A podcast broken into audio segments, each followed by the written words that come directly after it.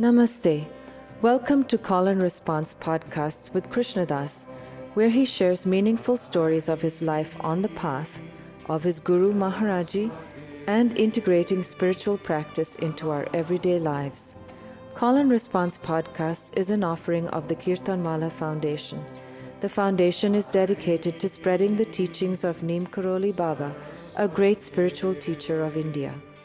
If you are interested in supporting this podcast and the work of the foundation, please visit kirtanwallahfoundation.org.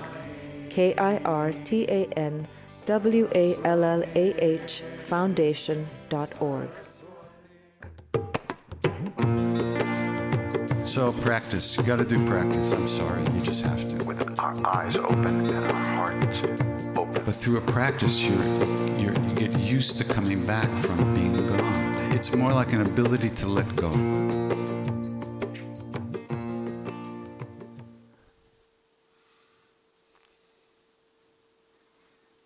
Yeah. All these practices, all these traditions really are here for us to help us overcome the stories we tell ourselves about ourselves, which for the most part are at least limiting, to say the least. So, all these practices are so based in love.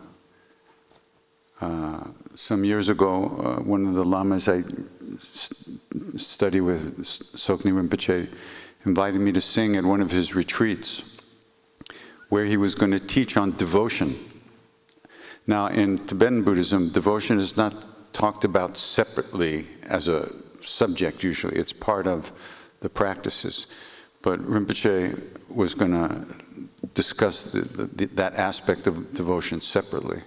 So he asked me to sing, and so I sang. And, but one of the things he said over and over is that uh, if we don't love ourselves, how will we ever really love all beings, not to mention another being? Real love. And uh, it was very interesting to see some of his students react to that because, you know, Buddhists. What are you going to do with them? You know, so intellectual sometimes, you know, thinking about stuff and understanding the philosophy. And I remember one time I said to Rinpoche after, because I, I don't take that many teachings with him, but we became very friendly at one point, and I said, Rinpoche, don't underestimate the ability of Westerners to not understand what you're talking about. and he went, and then by the next year, he had reorganized his teachings. Uh, it was very interesting because I think he realized that we talk a good game, but when it comes to the nitty gritty, we, we, we hide our issues, cloud the, cloud the sun like the clouds. They block the sun. So, and of course, her loving kindness talks about this all the time. You know how to, how to, how offering loving kindness to others uh, heals our own hearts. And Maharaj used to say, "Don't think about yourself." You know, when I when I was going to kill myself, that time, uh, I was going to jump in the river behind the temple. You know, it was about six inches deep. But I figured if I got my head, you know, stuck under a rock, I could probably get it done. You know. So he said, "What are you going to do? What are you going to do? Jump in the river?" Ha ha ha. He said, You can't die. He said, Worldly people don't die. He said, Only Jesus died the real death. What is he talking about? Only Jesus died? And he looks, Yeah. Why? Because he never thought of himself. What is the real death? What's the death of the ego? When thoughts of me no longer arise. When it isn't about me anymore. How am I doing? How am I doing now? Am I wearing the right clothes? Am I sitting straight enough? You know, did I put up enough makeup? I got that, what does they call that stuff? Anyway, acne medicine. It's been so long since I had a pimple. I don't remember, because I don't have a mind either, you know. So, uh, you know, He never thought of himself. Thoughts of me never arose in that being. And of course, all I did was think about myself. And I said, well, all I do is think about myself. What am I going to do? And he looks at me, attachment, ha. he wasn't buying it. So eventually I gave it up for that particular period of time. All right, let's sing a little bit. And um, then we'll go, you know, we're going to go back and forth with Bob, talking, singing, talking, singing, falling asleep, talking, singing. And you got a whole three hour dose tomorrow, so that's going to be great.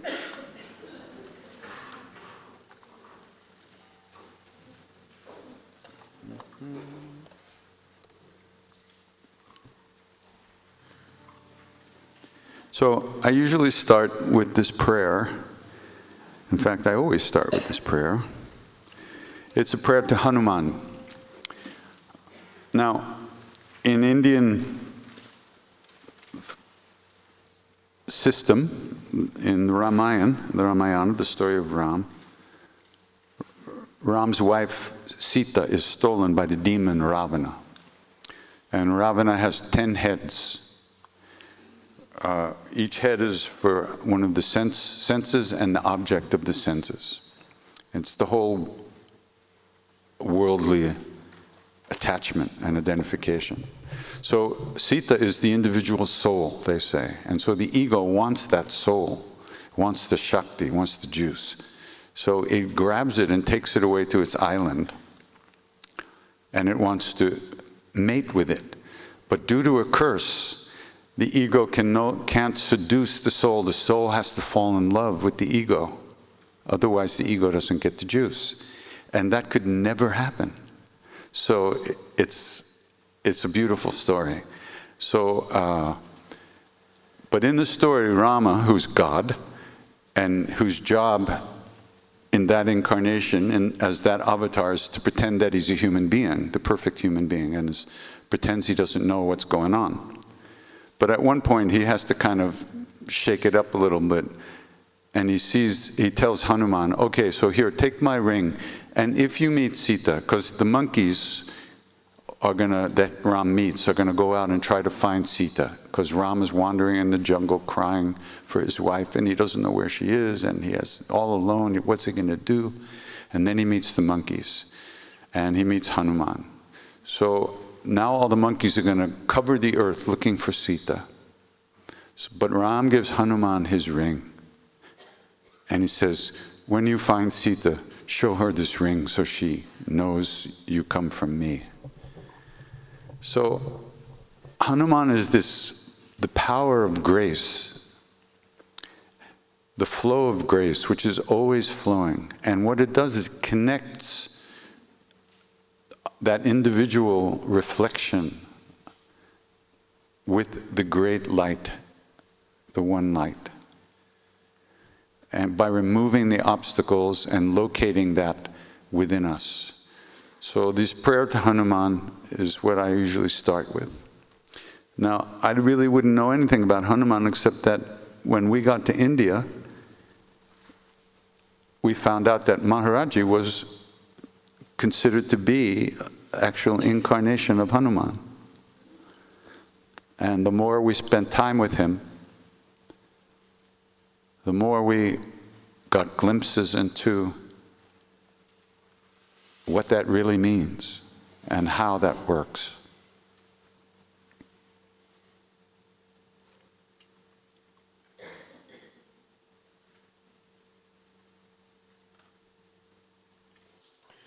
So, can I ask a question? So Hanuman has a, has a brother Sugriva or something. Hold on. Hanuman Hanuman has? has a brother, doesn't he? Or No, Sugriva is, is, his, Sugriva is his king. Sugriva is the king of the monkeys. Does he have a Mrs. Hanuman? No Mrs. Hanuman, No? as according to most people. But you told me a story once Yes. Would you like to tell Well, that that's now? about Tibet. That's the Tibet. Tibetan, Yeah, well, that's Tibetan also- vision. But Yeah. In the in the in Ramayana and Rama lore, there's no No, Mrs. Hanuman. there's no Mrs. Hanuman. He doesn't show up for tea with Rama and Sita when all is over in the war, and he, he brings along Mrs. Hanuman to No, Mrs. Hanuman. enjoy anyway. tea. Mrs. Hanuman has to stay in the tree. Hmm? Mrs. Hanuman stays in the tree. Does he say he's I mean, does she just stays in the tree? She doesn't come and hang out with Rama. who? Mrs. Hanuman. There is no Mrs. Hanuman. There is. Are you kidding? Hanuman. Well, actually, in the Tibetan story, well, maybe you're right. You know, in the Tibetan story, Yeah. the, the, they don't call him Hanuman necessarily in that particular sort of origin myth of the Tibetans. They say he's a monkey. A, a And as a monkey, monkey he's an god, right? emanation of Avalokiteshvara. Lokeshvara. Yeah, yeah, Lok- Avalokiteshvara. Yeah. And, um, and Avalokita, you know, the word Avalokita, or lo, even Loka, but Avalokita especially, means, Ishvara means, you know, God. Yeah. And Avalokita means the caring one who looks looks on with, the, with a caring love, you know, loving care. uh-huh. So that's what Avalokita means, Avalokita Ishvara. It's kind of like a little dig at Maha Ishvara. You know, the great God who's like big shot type Mm-hmm. Yeah. thing. This is the one who is fussing over people, you know, like cares about them. So anyway, they think of him as a he's an emanation, and he's a monkey monk. Mm-hmm. He's a monk monkey, A monkey, a celibate monkey god. a celibate monkey god, Yeah. and a bodhisattva, you know, and a bodhisattva god. And he goes to the mountains in Tibet, and he meditates there, and he's Mm-hmm. meditating, and then he's still the beautiful golden, wonderful, like monkey, bodhisattva monkey. So there's a kind of um, goddess of the mountain, who sometimes they call her an ogress An ogress. or a demoness, but just because she can be fierce, but she's really beautiful also. Acha. And she falls in love with the monkey monk. I see. So she says, Come on, what is this monkey monk business? I want to marry you. I want you to marry me. What's the monk thing? And he says, No, no, no, I'm a monk. I may be a monkey, but I'm a monk. so no marrying. I don't marry. And then this goes on and on. Finally, she gets desperate. She she really is in love with him. And she knows he should, he's kind of likes her a lot too, you know, but he's a monk. Uh-huh. And so then he asks the, another form of Lokeshvara, the one who's in the Pure Land, the mm-hmm. Sukhavati, the blissful land of Amitabha, mm-hmm. infinite life Buddha, in the heavenly plane up there in the Brahma Akanishta heaven, mm-hmm. and uh, top of what they call the form realm, realm of pure form. And he says, Okay, I know you emanated me as a monk monkey, but this lady is going to throw herself off the mountain if I don't marry her. So could I give back my monk vow? Hmm. And yeah, sure, you know, you don't have to be a monk. It's okay, you can give it back. Just like that? Yeah, sure. Just like what? Just like that? Okay, what the hell? Yeah, he offers it back Yeah, okay. for you know to for an act of compassion, to save the life of this I see. rock uh, goddess, demoness, ogress. Yeah. Mm-hmm. beautiful mountain goddess. And so, uh, so they marry. He got the night off. And then they produce many, many children. Uh huh. And uh, they have six different varieties of the children.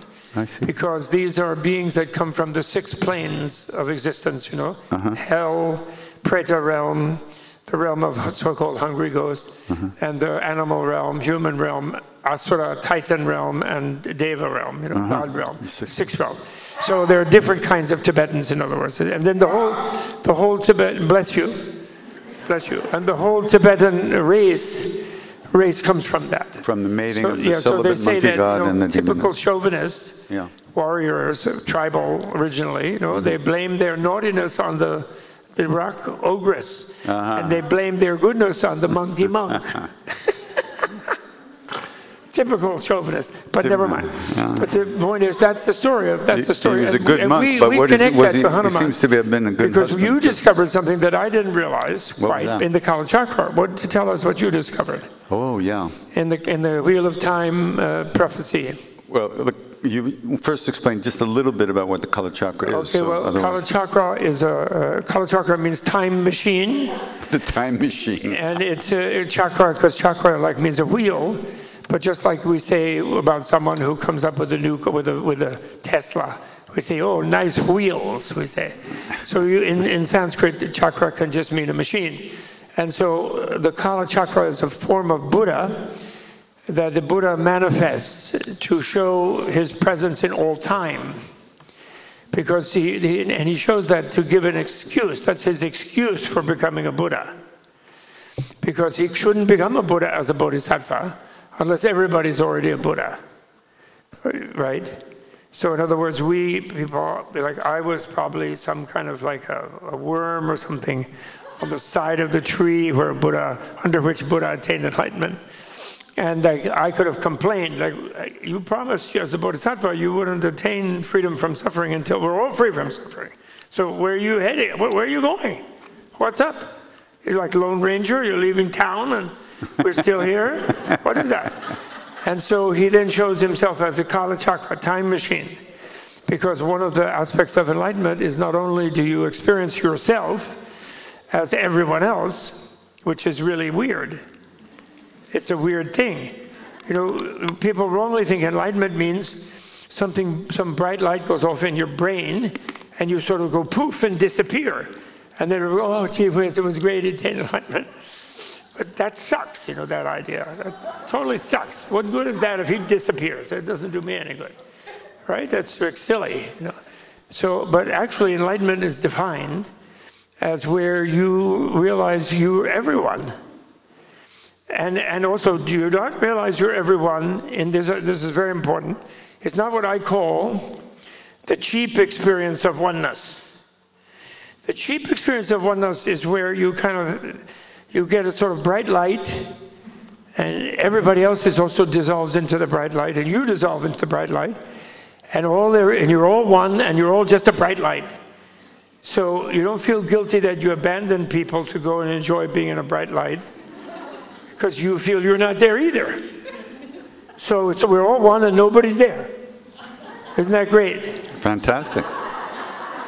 That's what I call a cheap one. And Then you come back later and say, oh, it was all one. But do you, you come back later? And then actually, some people will even act like, well, I know it's all one because I saw everybody else and myself disappear and you didn't. So I, I want like a Rolls Royce or something.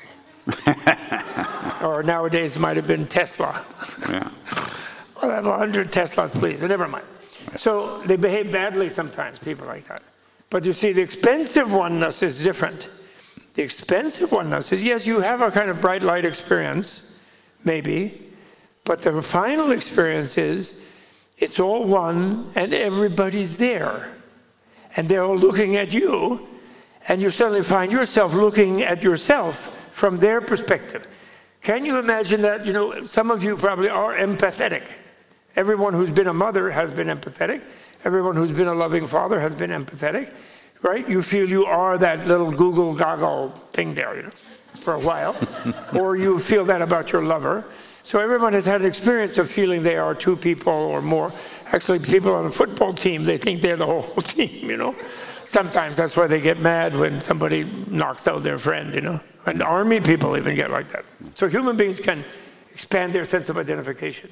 So, but imagine if your sense of identification became so huge that you felt you were everyone, even just in this room, much less everyone on the whole planet, and much less not just the human beings, all the animals, all the gods, all the devas, all the demons, everyone. That would be truly weird, wouldn't it? That's, that's the expensive oneness for sure. That would be super weird. And then you, you become frustrated because when you were in that light, you saw that everyone already has the Buddha nature. They're made even of Buddha bliss. That's what the positive, gracious vision is. But they don't know it. Hmm. And then you can't blast them with bliss because they're too paranoid. You go blast somebody with bliss and they think the alien is after them. And they're going to like, don't get in my space. I don't want that bliss. What, that's your bliss. Leave me alone. I have my own bliss. That's what people do. So you can't do that. The only thing, each one has to open up to the reality through their own mindfulness taken to its limit. taken to the Bhutakoti, what they call the limit of being, where they are mindful of their ru- true nature. And then, so then apparently, and this I know it's preposterous, it's because the Indian people, they don't need Star Trek. They had it thousands of years ago. Yeah. Total Star Trek. They remind us Star Trek. The monkey, he brings a mountain full of medicine and dumps They it fly down. around All the soldiers jump up. yeah. They all had Star Trek long time ago. Yeah. And, uh, you know, Star Trek is some way of trying to catch us up. Yeah. Do you know? Yeah. Really? I, Like Kirk is Rama. Spock is Spock is Lakshmana. Dr. McCoy is I don't know which one, you know. And uh, and uh, Worf is Hanuman. I see. Seriously. So it's catching us up. Okay.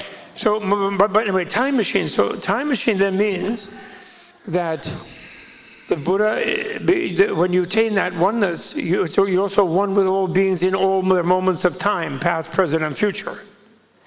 So, because after all, time is like a space, it's like a subtler space than space is. You know, time, it's a space of time, a space of duration, of continuum, right? And so everything is past and future. So when you become Buddha, you're all in all moments of the future. So then you become aware that everyone else will eventually become Buddha. And not only that, but you, you then manifest to accelerate that process so they can do it as quickly as possible. The really dense ones might take a million lifetimes, the quicker ones, 100, etc. But you're going to work on it with them, type of attitude. I mean, that, this is the sci-fi idea of Kala Chakra, okay?